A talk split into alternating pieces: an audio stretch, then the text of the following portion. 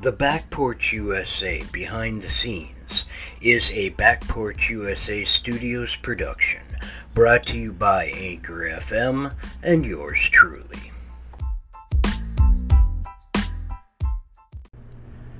Good evening and welcome to the Back Porch USA Behind the Scenes. I'm Luke Eller and you are here to listen about my life. Wow, what a shocker!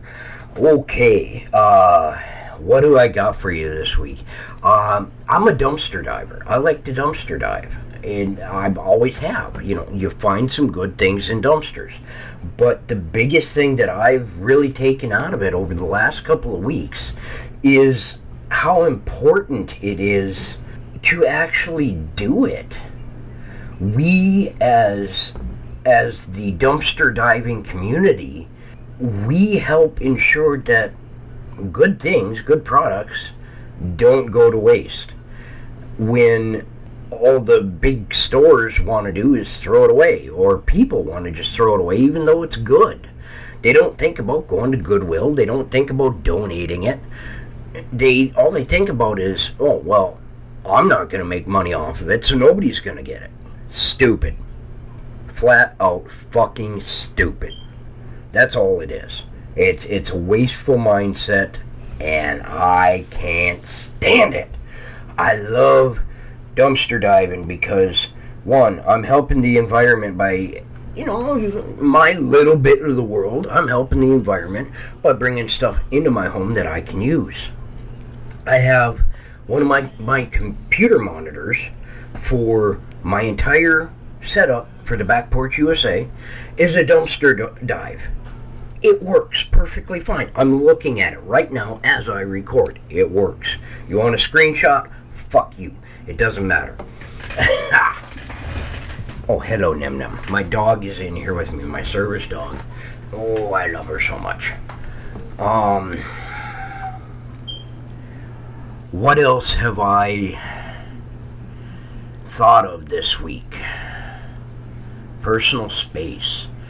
Um, I don't generally, unless it's a joking manner, speak of my wife while I'm on the air, but this one kind of does need to be spoken about. I think I actually have at one point or another. But what what's going on occasionally you know, see I'm disabled. Like like you know, I'm disabled. I don't work. I can't. They don't let me. I have this me looking at my computer thinking that you're listening. And if you're listening, I am thankful for it. But it's still me talking to you. Oh, stop. Ew, I can hear that. Emma, stop. Go lay down. Go lay down. I don't want to be licked. We can hear that on the air. It is disgusting. Ew.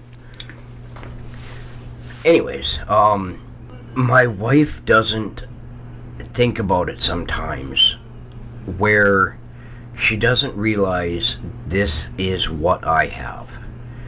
I can't just put it aside.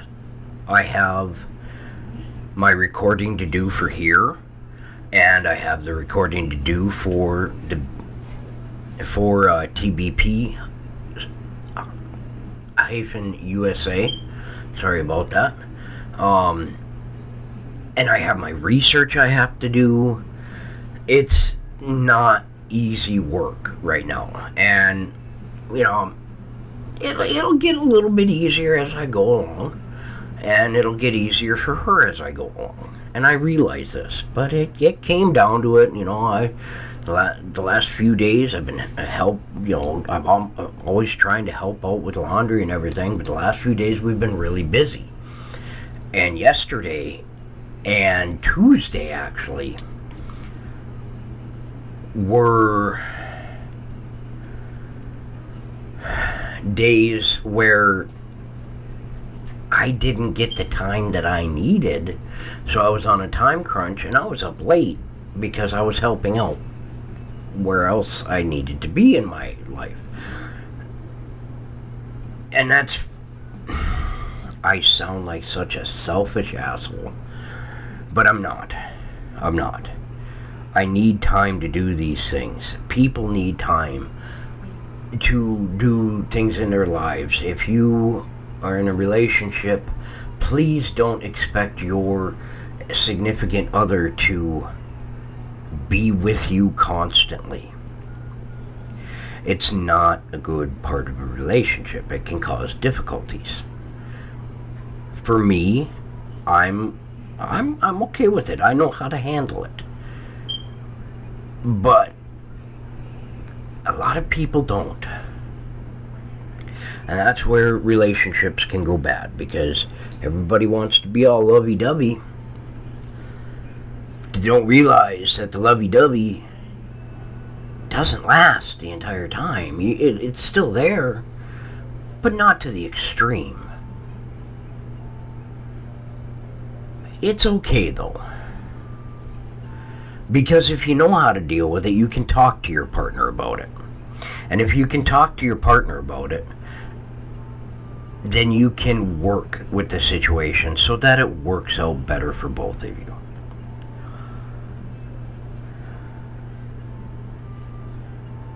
I don't know if you can hear that. It's Rugrats playing in the background. My brother in law's watching TV. I love it. Oh, um, moving on. Anything else? Anything else? Uh, no. You know what? I'm going to do something a little bit different. I got a book I'm going to pick up. You're going to hate me for this, but I'm going to love it.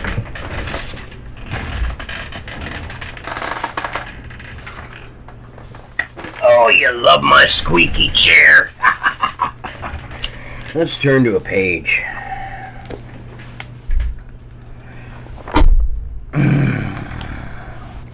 Hmm.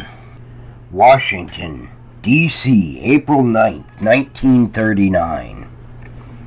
With the great statue of Abraham Lincoln behind her, and some 75,000 people before her, Marian Anderson sang the world renowned contralto was to have appeared at Constitution Hall, but the Daughters of the American Revolution refused to allow her to perform there because she was black.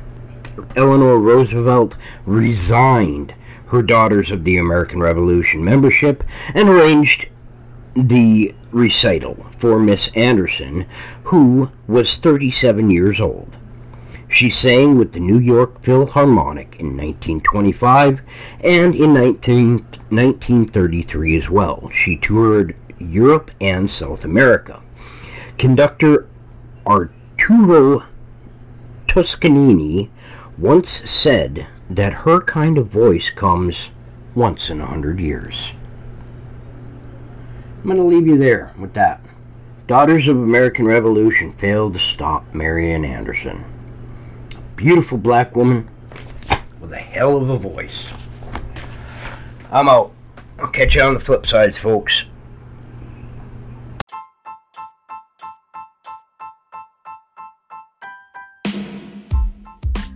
You have been listening to a Back Porch USA studio production. While this podcast is free to listen to and download, it does cost us here at the Back Porch USA to produce and edit it for your listening pleasure. If you are so inclined, please feel free to hit that donate button for a low minimum of 99 cents a month to help us keep bringing you quality content and entertainment.